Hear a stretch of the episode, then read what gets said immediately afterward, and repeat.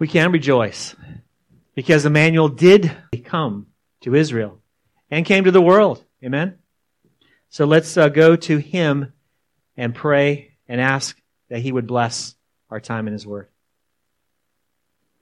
Lord, we thank you that you as Emmanuel did come, God with us, to show us how to live, to be our example, to be our sacrifice, to send the Holy Spirit to us to give us the power to be able to be the kinds of people that you would have us to be.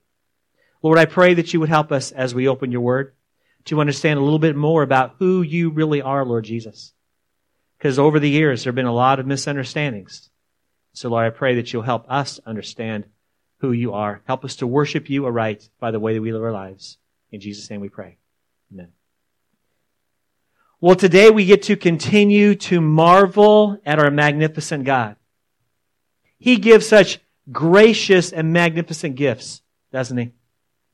Beginning with creation, we look around at the things that are seen and unseen.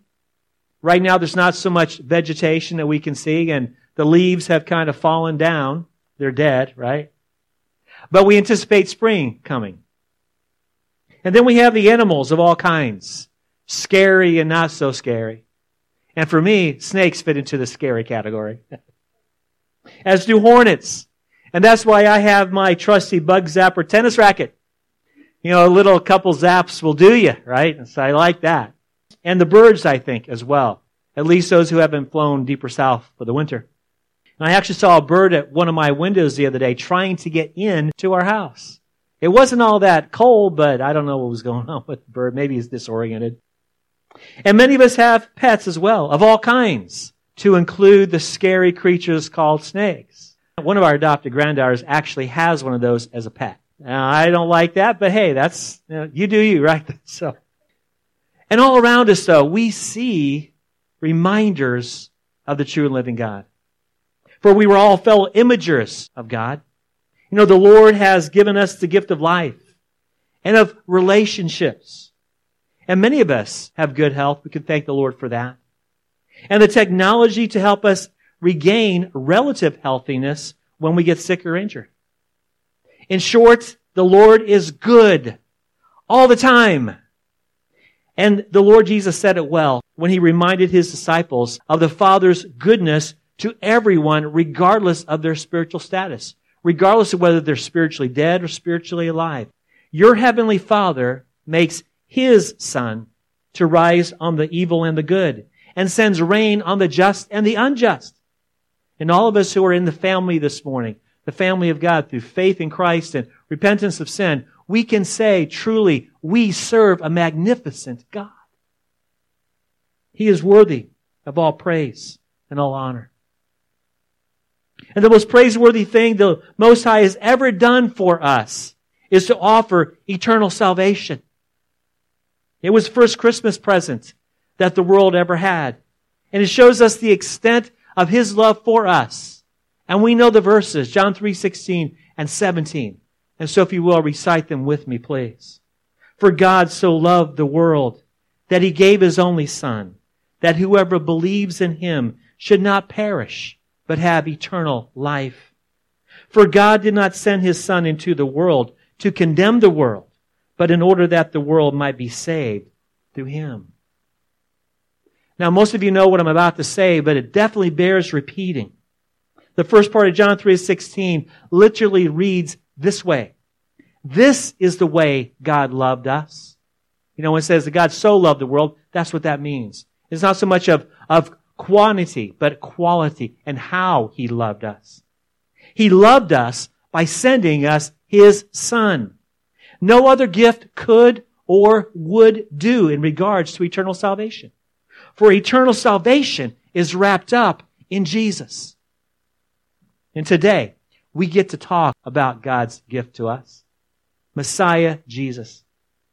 Two weeks ago, we asked the question, who needs Christmas? And the answer is, we all do. Why? Because we all need eternal salvation. And eternal salvation is only found in a proper relationship to Christ, the eternal Son of God. And in 2021, Mechanicsville, Virginia, we who know Christ have the sure knowledge that he is faithful and true. God made the promise and he fulfilled it by sending his son. Jesus was born. He lived. He died as the sacrifice for our sin and rose again three days later, about 2,000 years ago. How do we know this to be true? Well, it's obvious, isn't it? We look in the book, the scriptures. It's right there in the Bible. And the information about who Jesus is and what he did is found in Holy Scripture. And we're so very familiar with the Christmas story. Mary and Joseph and her baby. The angel Gabriel telling them to name the baby Jesus. Shepherds. More angels. Simeon and Anna in the temple in Jerusalem. The visit from the Magi from the east. Herod committing infanticide in Bethlehem while Mary and Joseph and Jesus flee to Egypt. They return to Nazareth after Herod the Great passed off the scene. And we think, well, that's a story, all right, just the way that we remember it, just the way that we heard it. So we've always heard it. But there's a huge backstory associated with the Christmas story and its aftermath that we don't normally think about. And it begins with the reality of the Jews' expectations of the coming Messiah. If you were able to catch last week's message, you know that we talked about the desperation that the Jews felt for centuries. They had been under the domination of foreign governments for hundreds of years, and they longed to be free from the tyranny. A couple minutes ago, we sang the song, O come, O come, Emmanuel. And we sing the song, but do we really resonate with that? To us, really, it's just a song, isn't it? But imagine, if you will, being a Jew under the brutal control of foreign governments, even in your own land. O come, O come, Emmanuel, and ransom captive Israel, which mourns in lonely exile here until the Son of God appear. Rejoice, rejoice, Emmanuel will come to thee, O Israel. See, they were desperate for a king, a military leader on conquest, throwing off the tyranny of foreign domination. For years, even centuries, God's people waited for a deliverer. Would God fulfill his promise to his people? In the midst of their waiting, Jesus was born. Christ, the Messiah. He was to be the anointed one to sit on the throne of his ancestor, King David. And this is what the angel told Mary when he visited her. And several months prior to Jesus' birth, Mary's cousin Zechariah described the Messiah as one who would, quote, save us from our enemies and from the hand of all who hate us. We remember how the angels proclaimed to shepherds that a Savior was born, Savior who is Christ, the Messiah, the Lord. And the shepherds dropped what they were doing to go check it out. And lo and behold, everything the angels told the shepherds was true. And they spread the news that the Lord, Messiah, Christ, was born. And a few weeks later, Mary and Joseph presented Jesus for his dedication at the temple. They offered up a couple of birds as an offering on the altar. You know, it was a, it was a poor man's sacrifice according to ritual.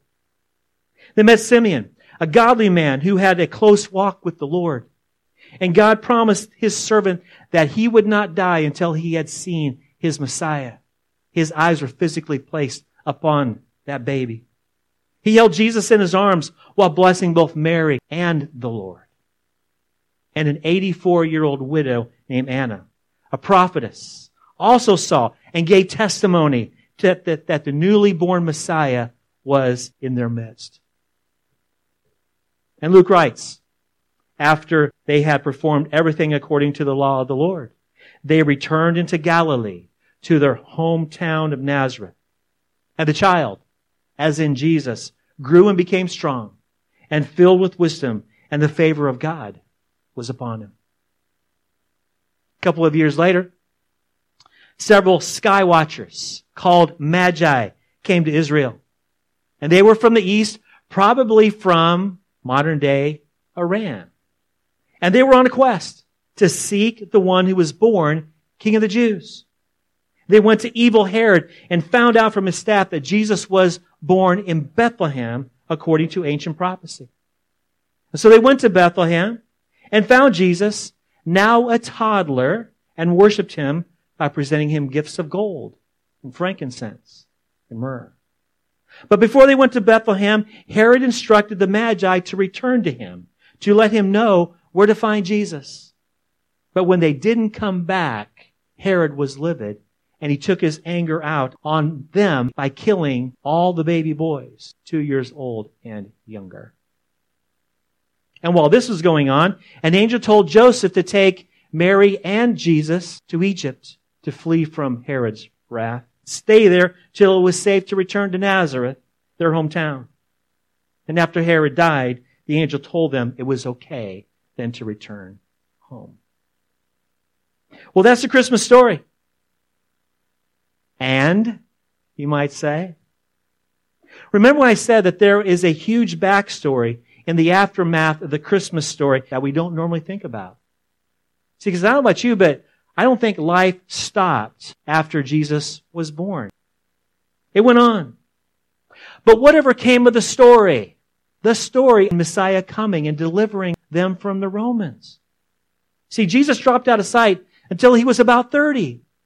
Well, except for that little episode where Mary and Joseph lost Jesus in Jerusalem. Remember that? What about that grand announcement that Gabriel told Mary that Jesus was to sit on King David's throne? When was the Messiah going to save the Jews from their enemies and from the hand of all who hated them? When was he going to amass a Jewish army and revolt against the Romans and restore the kingdom to Israel? This is what the people expected the Messiah to do. And so Jesus, until he was 30 years old, nothing happened on the political deliverance front. It seemed as though nothing much happened in Israel at all during those years. Unless we take into account this weird looking guy named John, who continued to cry out, repent of your sins and get baptized. He continued to shout, prepare the way of the Lord as a voice crying out in the wilderness. And one day, John sees Jesus. Look, there goes the Lamb of God who takes away the sin of the world. And Jesus desires John to baptize him. But the forerunner, Jesus' cousin John says, I'm unworthy to baptize you.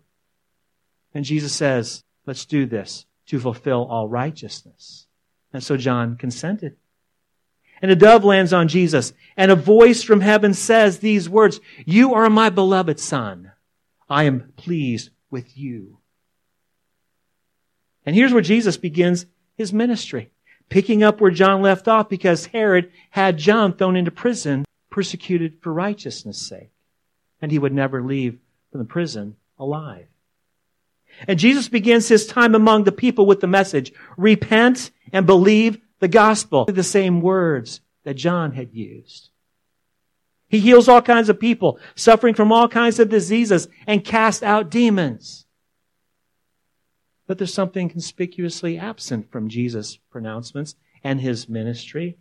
Jesus, when are you going to restore political sovereignty to Israel? What kind of Messiah are you anyway? Something else Jesus does. As one who has a reputation as a rabbi, he turns established tradition on its head. For tradition says that when people wanted to be a disciple of a rabbi, they would come to the rabbi and then they would ask. And then the rabbi would check him out extensively. And should that candidate pass muster, the rabbi would then say, follow me. But with Jesus, instead of people seeking him out, it's now Jesus who does the seeking. And he begins with four disciples Peter, Andrew, James, and John. And then Philip and Nathaniel follow soon after. And eventually, Jesus' span of disciples, whom he names apostles, grows to 12.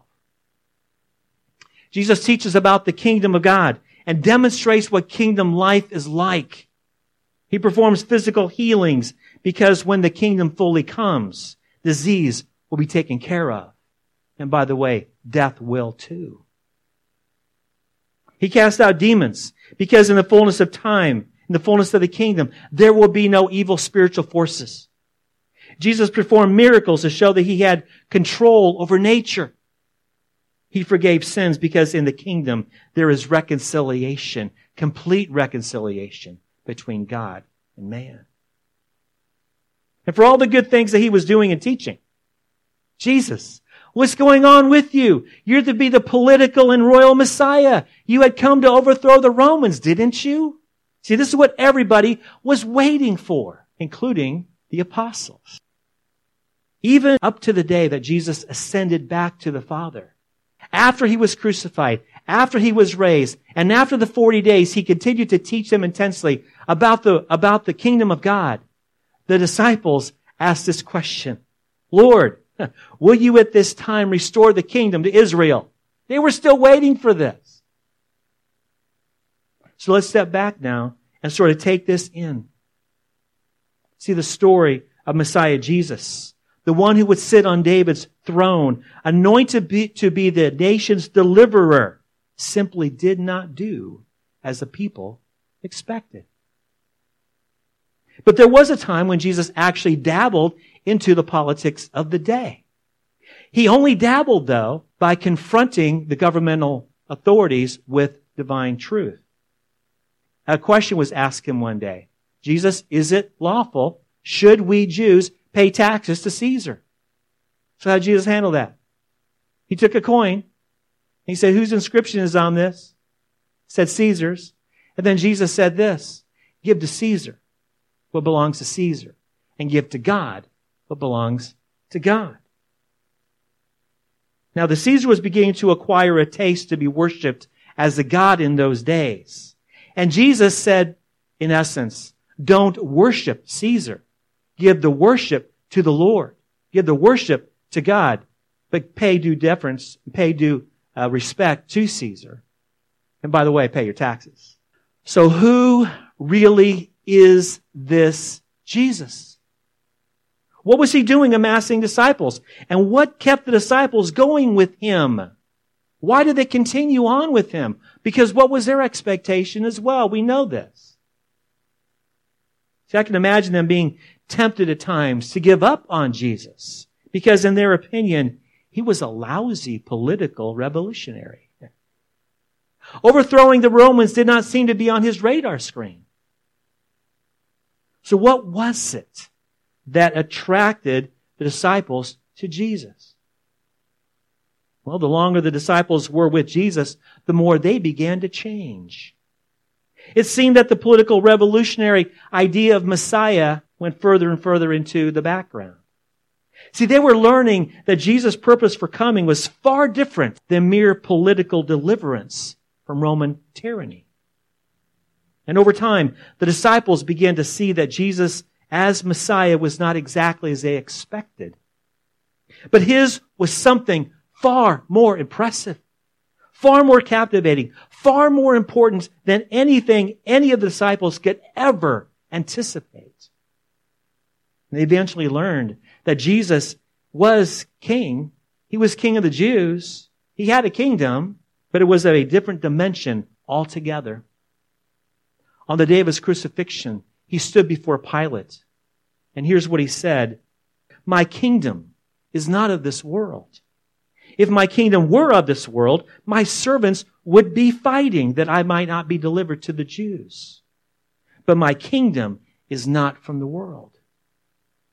So the messiahship of Jesus did not include the overthrow of the Romans after all. But something had been stirring in the hearts and minds of the disciples all along. And it had to do with the Old Testament scripture. The only scripture that they had. And how Jesus fulfilled the messianic prophecies.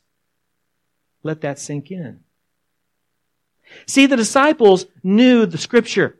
They studied it. They went to Torah school to figure it out. Again, they fully anticipated Messiah and they knew the prophecies and they also knew the context in which the prophecies were written and set. See, every prediction in the Old Testament about the coming Messiah had a historical context. See, these prophecies did not refer to coming of Messiah as if some sort of putting a box around all these things. And then people would read them and say, oh, I know what that prophecy is all about. That's about Jesus who's going to come in a couple hundred years. They didn't do that. It wasn't, it wasn't on their screen either. See, we can go through the, literally the hundreds of prophecies that Jesus fulfilled as Messiah and look at this historical context. Wouldn't it be great to be here for days and days to do this? I don't see a whole lot of yes. But let me just tell you one of historical context about one prophecy that Jesus fulfilled. And that was Jesus born of a virgin. And that's a pretty important prophecy, don't you think? The context for this prophecy is Isaiah's encounter with King Ahaz. And that's Isaiah chapter 7. He was one of the many wicked kings in Judah's history. He completely failed to trust the Lord in the midst of the several military threats surrounding Judah during his reign.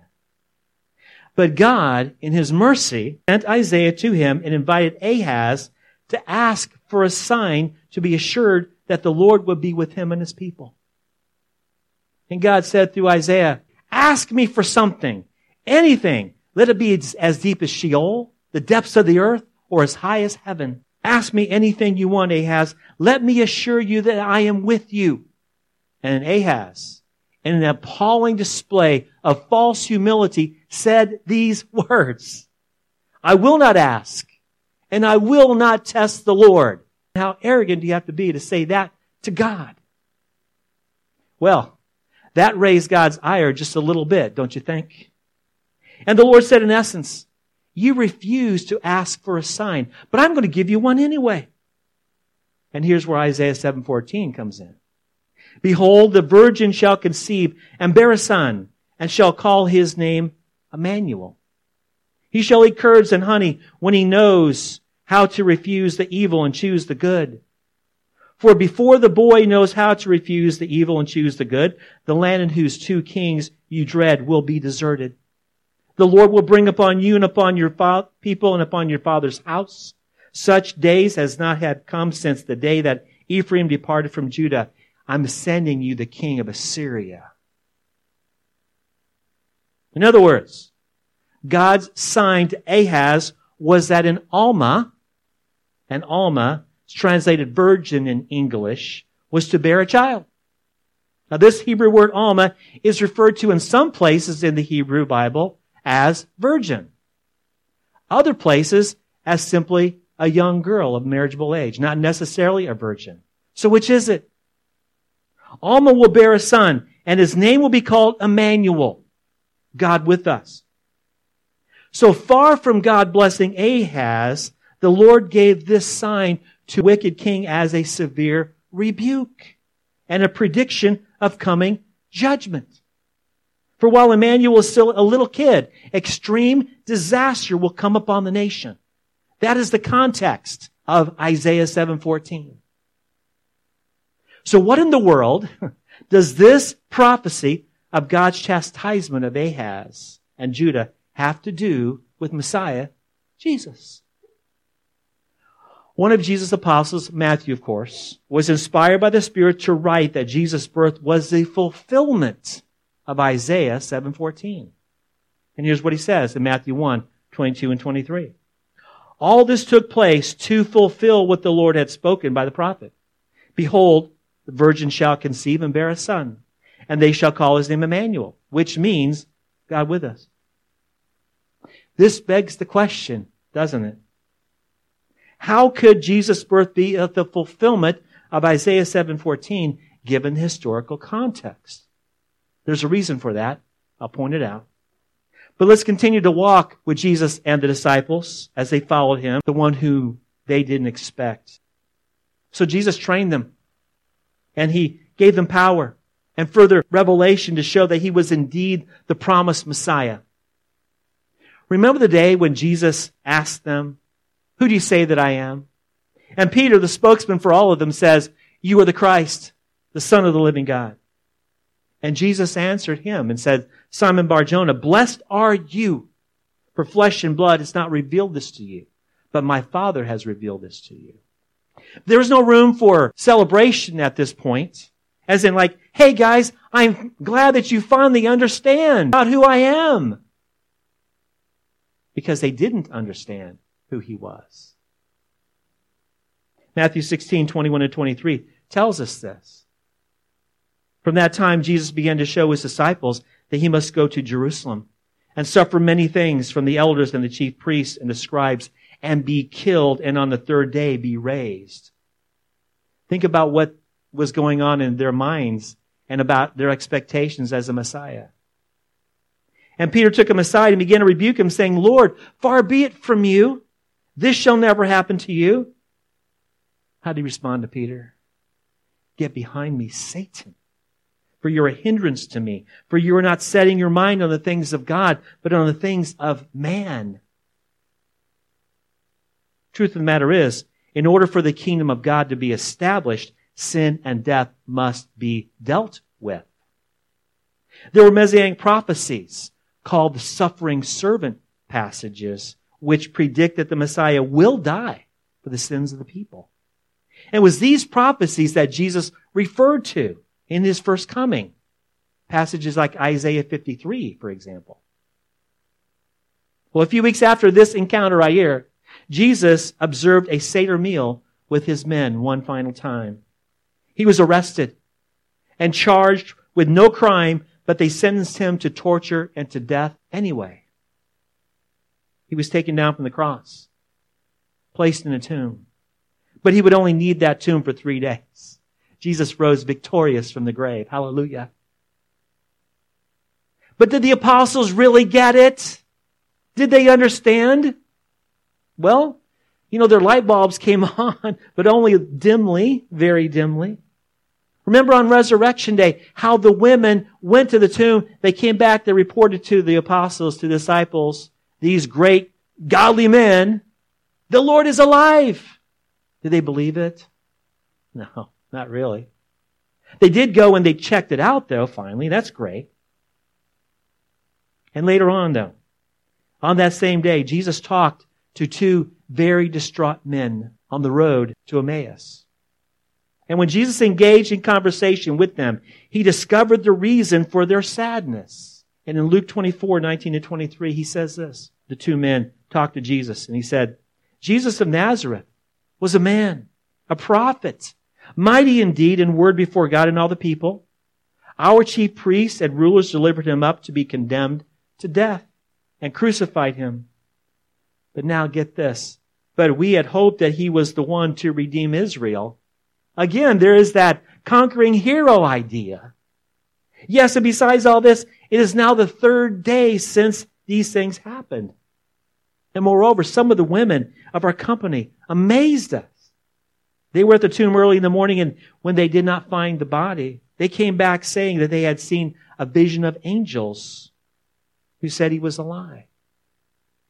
Some of those who were with us went to the tomb and found it just as the women had said, but him they did not see. So what was Jesus' response to this? Beginning with Moses and all the prophets, he interpreted to them in all the scriptures the things concerning himself, the things pertaining to his suffering and entry into his glory. Well, that night, Jesus paid a visit to his disciples. Then he said to them, in Luke 24, 44. These are my words I spoke to you with that while I was still with you, that everything written about me in the law of Moses and the prophets and the Psalms must be fulfilled. Then he opened their minds to understand the scriptures. It's at that point they began to understand. And said to them, Thus it is written that the Christ should suffer and on the third day rise from the dead, and that repentance for the forgiveness of sins should be proclaimed in his name to all nations, beginning from Jerusalem. You are witnesses of these things. And behold, I'm sending the promise of my Father upon you.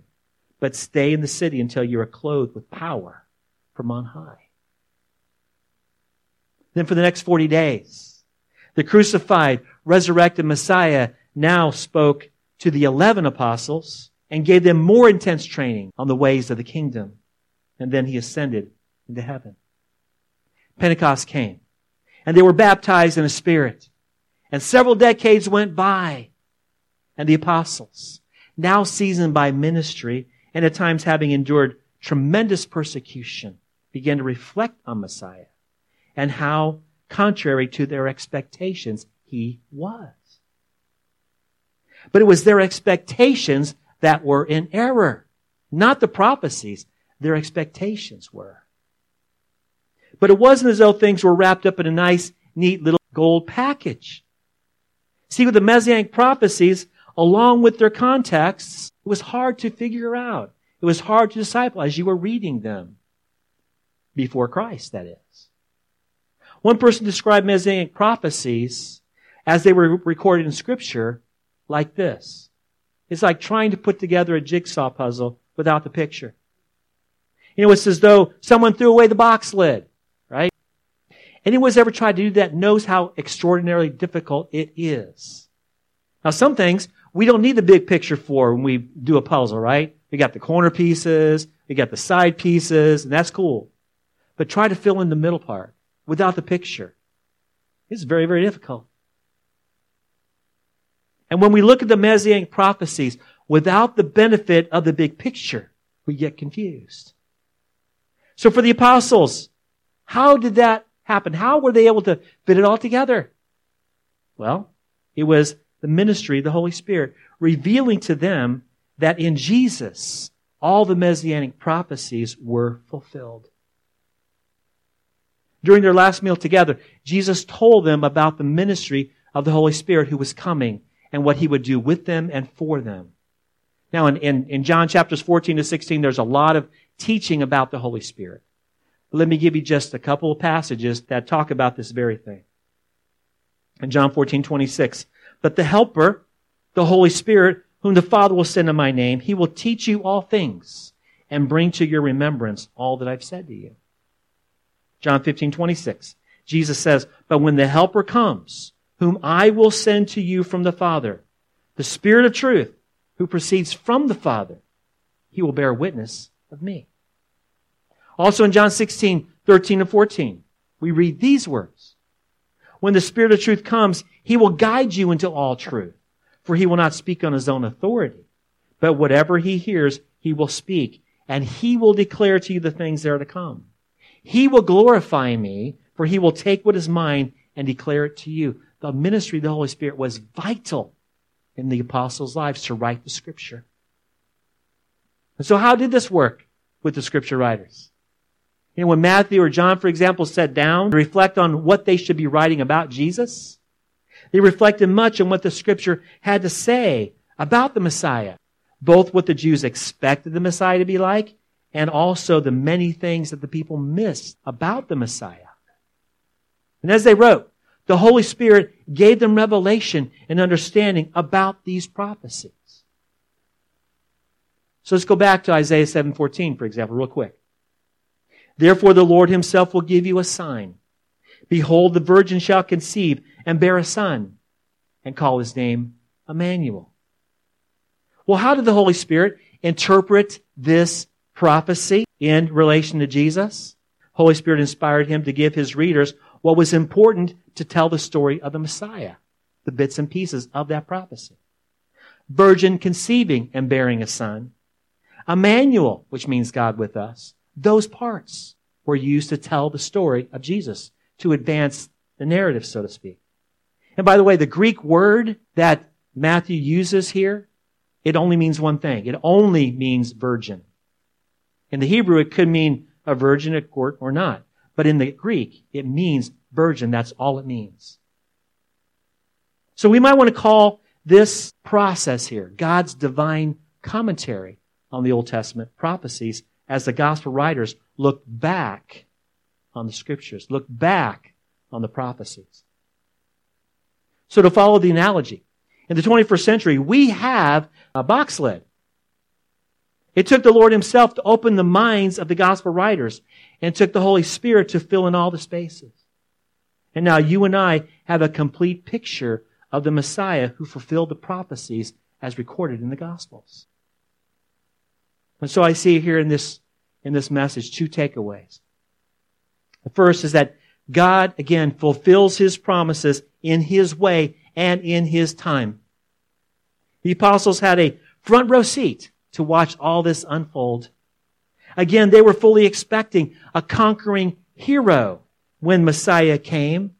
And let me just add, came the first time. He will come as a conquering hero when he comes back again, right? He did come as a conqueror, but his victory was over sin and death. And that's the foundation from which everything flows. The apostles had to overcome their disappointment with their understanding of Messiah in order to trust Messiah Jesus. They had one view of Messiah. But what was the real view of Jesus?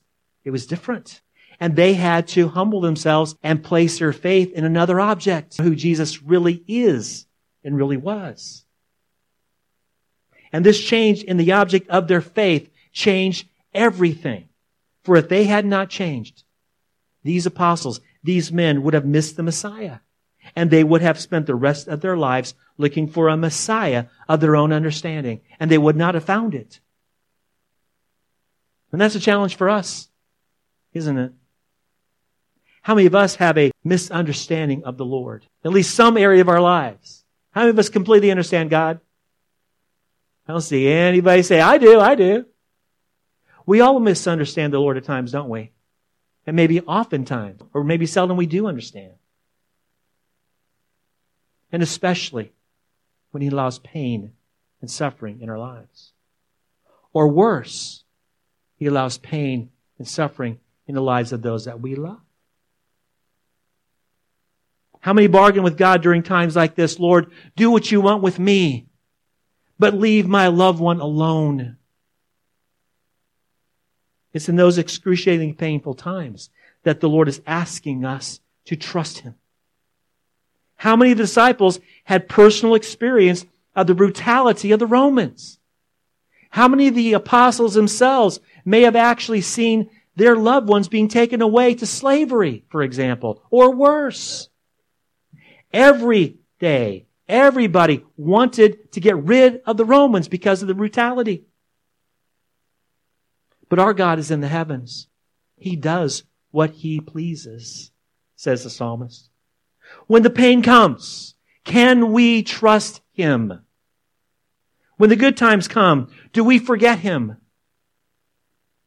Let's adopt the attitude of Paul, who himself was waiting to hear from Nero the Caesar, to stand in front of him to determine whether Paul was going to keep his head or not. And he writes this in Philippians 4 4. He says, Rejoice in the Lord always. Again, I say, rejoice. Don't rejoice in circumstances. Don't rejoice only when the Lord allows good things. Rejoice in the Lord. Period. Remember Job's testimony when he was going through the most difficult time of his life. And he said, though he slay me, yet I will hope in him. And by the way, the Lord even used the brutality of the Romans to advance salvation. It was only the Romans back in those days that crucified people. Crucifixion was a prediction of what the Messiah would go through. He was crucified according to and due to Roman brutality. God used it, even that, to advance salvation for us. The second takeaway has to do with Scripture itself. In a nutshell, the Holy Spirit inspired the New Testament Scripture writers to accurately interpret all the Messianic prophecies regarding the first coming of Christ. But as we know, there are many other prophecies that have not yet been fulfilled. If we're careful readers, we know that to be true. And so if the ever faithful God inspired New Testament scripture writers to understand the prophecies regarding the first coming of Christ, and they all came true. We can have every confidence that every other prophecy regarding the Messiah, Messiah Jesus, will come true at his return. Amen? We can rejoice with the psalmist who said, Forever, O Lord, is your word firmly fixed in the heavens. We have a book with all scripture literally breathed out by the Lord who, who has, as Peter says, given us all things pertaining to life and godliness. We can trust the Lord and what this book says. So as we close this message today, let's appreciate God's Christmas present now more than ever before. Culture tells us that we need to have a lot of presents under the tree. Isn't that right? To advance their bottom line and Black Friday, all that kind of stuff. And after Christmas is over, what do we have? We got good memories and we've got tons of stuff to play with and tons of stuff to use. But sooner or later, all the trinkets, all the toys, all the tools, it's going to do one of two things. Either going to get broken or get lost. Isn't that right? And then what do we have? Bills. God tells us that we need to focus on and give praise for His presence, not under the tree, but on the tree. Messiah Jesus, who came at just the right time in human history that we might be redeemed. He came to give us eternal life. And here's how Jesus described it in his prayer to the Father right before he was crucified in John 17, 3. And this is eternal life, that they may know you, the only true God, and Jesus Christ whom you've sent. Let's press on to know our God. And let's give thanks to God for his indescribable gift. Let's pray. Lord, we cannot thank you enough. We cannot praise you enough for your gift. Father, we are so grateful. But on the same token, on the other hand, Lord, we, we don't have a clue of the depth of our sin. We don't have a clue of your absolute burning holiness. We don't have a clue of how angry you are at sin in the world. We don't have a clue, Lord, of how deep the death of Christ paid for our sin. All of it, Lord Jesus, when you hung on the cross, you paid for all of our sin. And now we're free if we're in you. Lord Jesus, I praise you for being the eternal Son of God who paid an eternal debt that we could never pay. We owe you, Lord. We owe you our lives. We thank you for giving us eternal life in Christ. So, Father, I pray that you help us by your Spirit to be able to live a life that reflects gratitude for what you've done for us. Thank you again, Lord Jesus, for coming, for living the perfect life, for being qualified to be the sacrifice. Help us, Lord, to give our lives as a living sacrifice to you. And now, Lord, I pray as we turn our attention to the giving, we thank you, Lord, that you have been so faithful here. You've been faithful in nudging your people to give, and we've responded in obedience. Thank you for this. And I pray, Lord, that you help us to take these, these monies, these financial resources, and translate them into ministry, that your gospel may go forth around the world and here in Mechanicsville as well. Thank you, Lord, for the time that we can have to sing now. And I pray that we will sing as well with, with all of our heart, soul, mind, and strength as a sacrifice to you, as an act of worship to you. And we thank you in Jesus' name. Amen.